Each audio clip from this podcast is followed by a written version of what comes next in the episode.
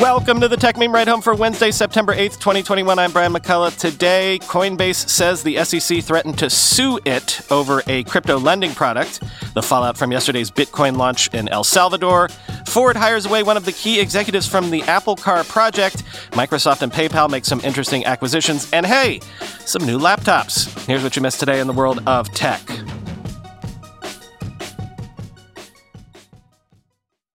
Coinbase CEO Brian Armstrong last night said that the SEC threatened to sue Coinbase over its yet-to-be-launched Lend program, even though some discussions about the product had been ongoing with the SEC for almost 6 months. Quoting The Block, the firm, which went public on the Nasdaq Stock Exchange in April, received a subpoena by the SEC less than 3 months after it announced to the market a product dubbed Lend that would allow users the opportunity to earn yields on deposits of USDC, the stablecoin on its platform. That's a much juicier yield than what is offered by consumer banks, which provide less than a basis point for savings accounts. Armstrong said that the exchange contacted the SEC about its yield product, and the SEC told Coinbase that the offering is a security but gave no guidance on the compliance with existing laws. In a tweet, Armstrong added, quote, "They refuse to tell us why they think it's a security and instead subpoena a bunch of records from us. We comply. Demand testimony from our employees. We comply. And then tell us they will be suing us if we proceed to launch with zero explanation as to why," end quote. According to Armstrong, the SEC, quote, refused to meet with the chief executive during a visit to D.C. earlier this year. Quote, "The SEC was the only regulator that refused to meet with me, saying, 'We're not meeting with any crypto companies,'" Armstrong wrote. "This was right after we became the first crypto company to go public in the U.S., end quote. In a blog post, the firm's chief legal officer, Paul Gruhl, said that Coinbase has, quote, "been proactively engaging with the SEC about Lend for nearly 6 months," end quote. He said that if the product officially launched, the SEC would sue. Quote, "Despite Coinbase keeping Lend off the market and providing detailed information, the SEC still won't explain why they see a problem. Rather, they have now told us that if we launch Lend, they intend to sue. Yet again, we asked if the SEC would share their reasoning with us, and yet again they refused," end quote. BlockFi, a crypto financial services provider, has also been under fire for a similar product, which offers users a high yield when they park stablecoins with the company. 5 states have said that the firm has violated securities regulations and laws, end quote.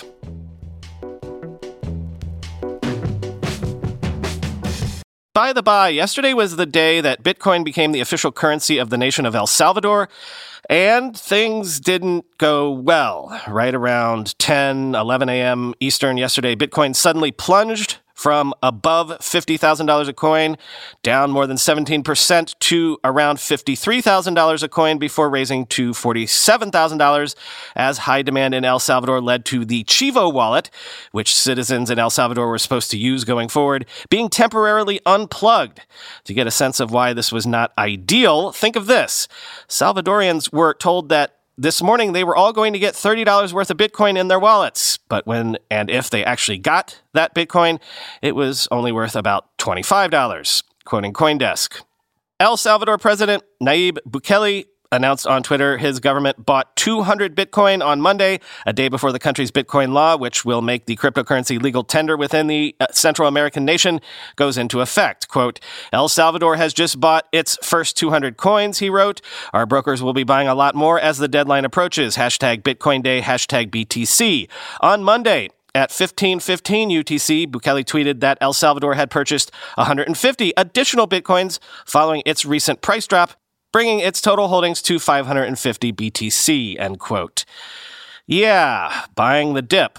Unfortunately for Bukele, he was actually doing the classic thing of trying to catch a falling knife, as the saying goes on Wall Street. Bitcoin's price has stabilized somewhat, currently around the $46,000 mark. But, you know, having your currency fluctuate in value 17% in an hour, let's just say that's not ideal in the world of sovereign currencies. Such things, under normal circumstances, tend to cause bank runs, financial panics, governments to fall, etc.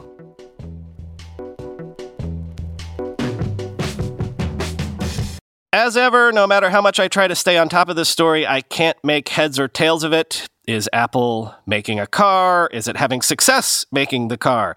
Is it having trouble? Is it abandoning or downsizing the ambitions of its car project?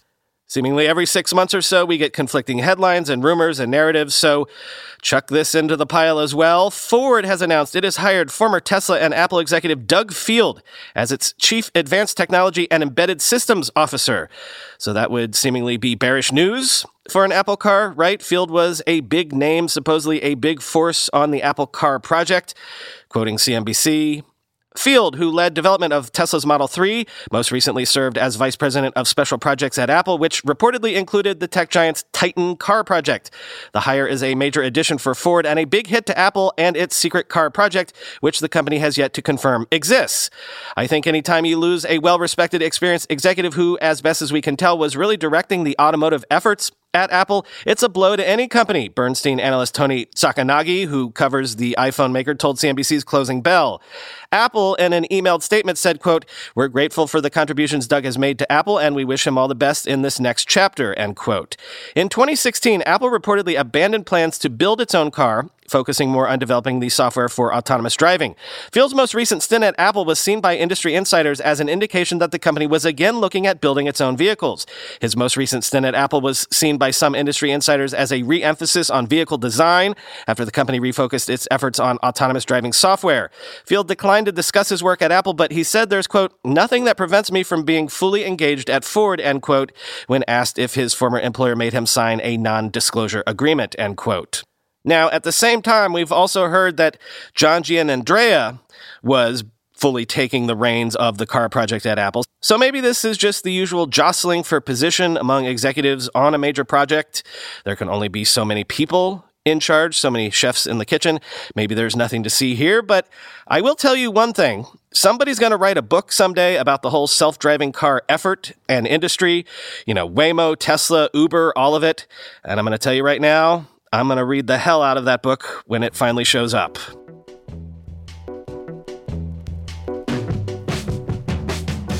By the way, mark your calendars because Apple sent out invites to a California streaming, that's their term for it, virtual event to be held on September 14th at 10 a.m. Pacific Time, 1 p.m. Eastern, where new iPhones and Apple Watches are expected to be unveiled. But you know, new iPhones are cool and everything, but what I'll literally bite your hand off for is the resurrection of a usable MacBook Pro with Apple Silicon inside, quoting Mac Rumors. New MacBook Pro models and new iPads are also on the horizon, but Apple is expected to hold multiple fall events this year, so we're not likely to see everything come out in September. Apple's iPhone 13 models will be similar to the iPhone 12 models with few design changes. Apple is planning to release a 5.4-inch iPhone 13 mini, a 6.1-inch iPhone 13, a 6.1-inch iPhone 13 Pro, and a 6.7-inch iPhone 13 Pro Max. The general design will be the same, but we are expecting a smaller notch. There will also be some improvements to the cameras, with Apple bringing sensor shift optical image stabilization to the whole iPhone 13 lineup, introducing a better ultra-wide camera for the Pro models, and improving the cameras of the iPhone 13 Pro to bring it in line with the Pro Max. A faster A15 chip is coming, along with faster 5G technology, and perhaps the biggest change might be the 120Hz ProMotion display expected for the Pro models. There have also been rumors of an always-on display, so that's a possibility, as are larger batteries and more maximum storage space, end quote.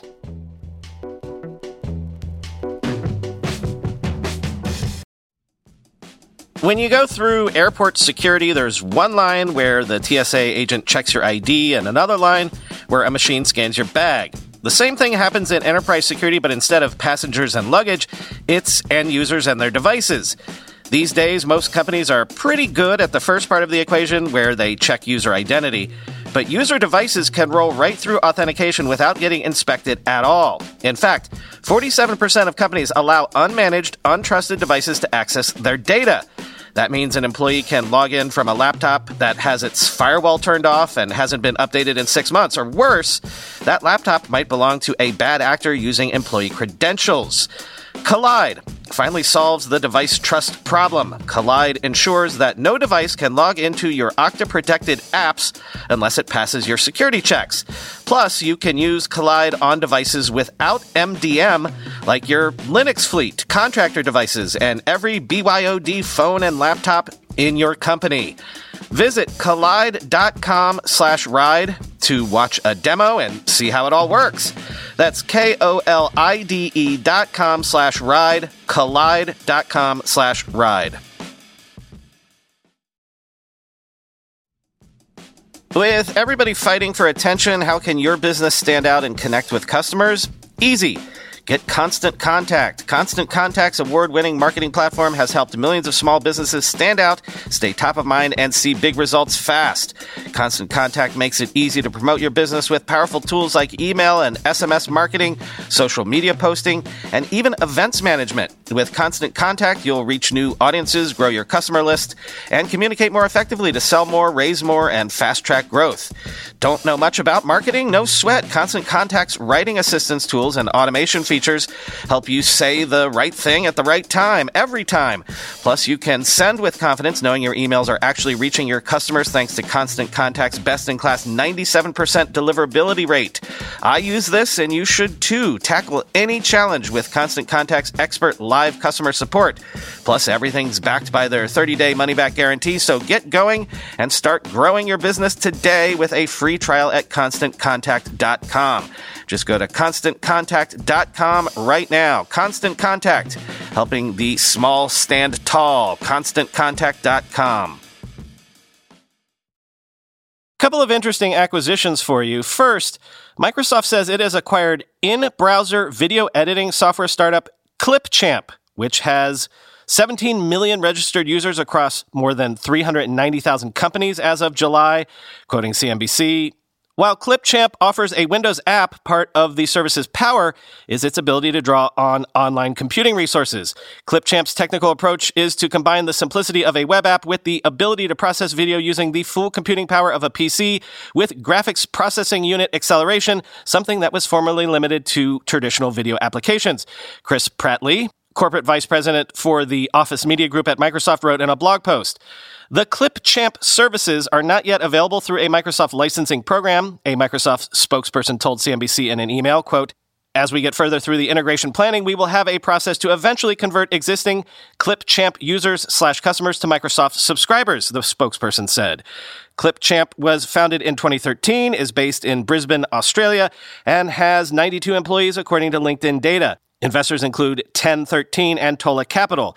In July, ClipChamp said it had 17 million registered users with adoption at over 390,000 companies, up 54% year over year. The ClipChamp website says Deloitte, Google, Microsoft, and Zendesk are among the companies that use its software.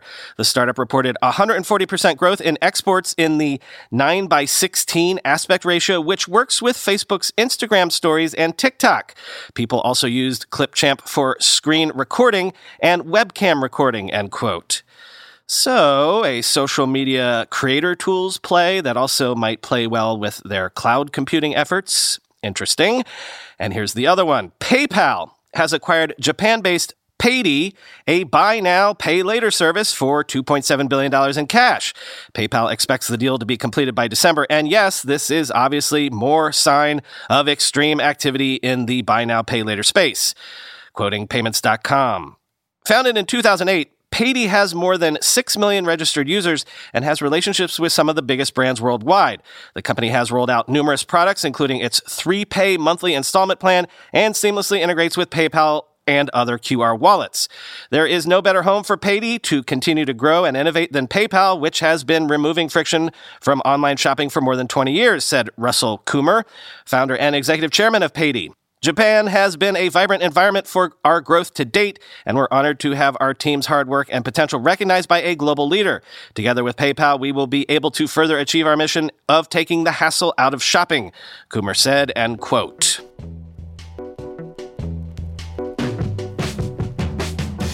Amazon says it is bringing its cashierless Just Walk Out technology to 2 Whole Foods stores set to open in 2022, quoting CNBC.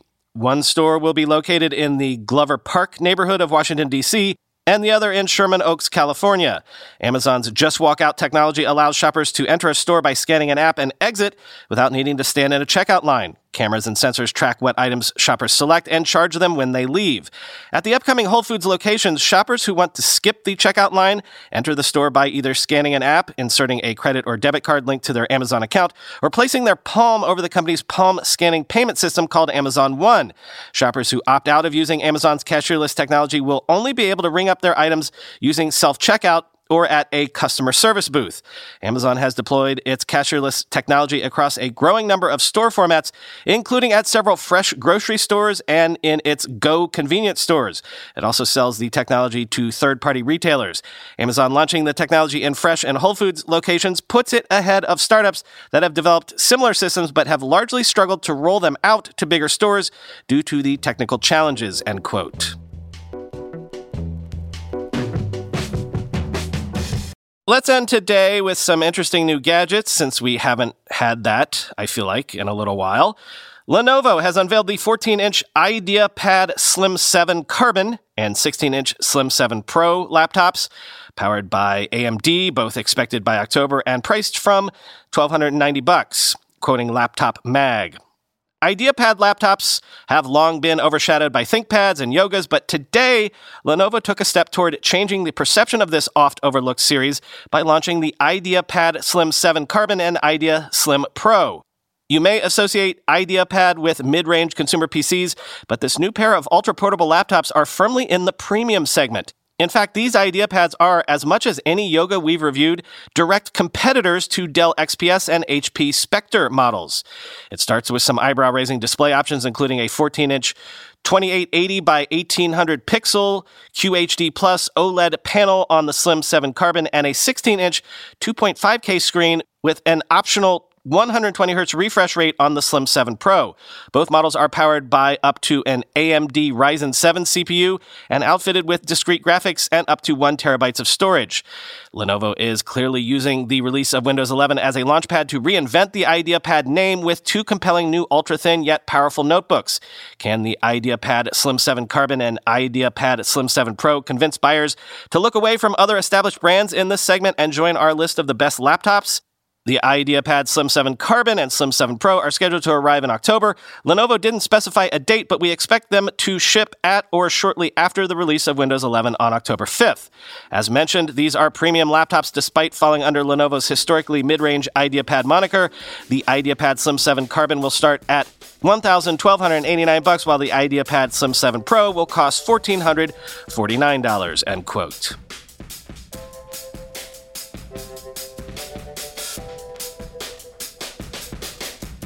All right, I need to catch you up on the World Cup of Entrepreneurs voting. Hashtag World Cup of Entrepreneurs. Over the weekend, Elon Musk advanced, Bill Gates advanced, Larry and Sergey advanced, and Steve Jobs trounced Mark Benioff overnight. And I think the biggest blowout we've seen yet, the closest vote that we've seen yet, was when Patrick Collison overcame Oprah literally by one vote.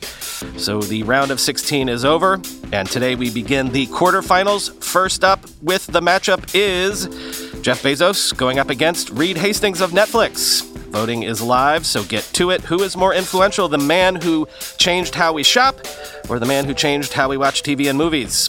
Talk to you tomorrow.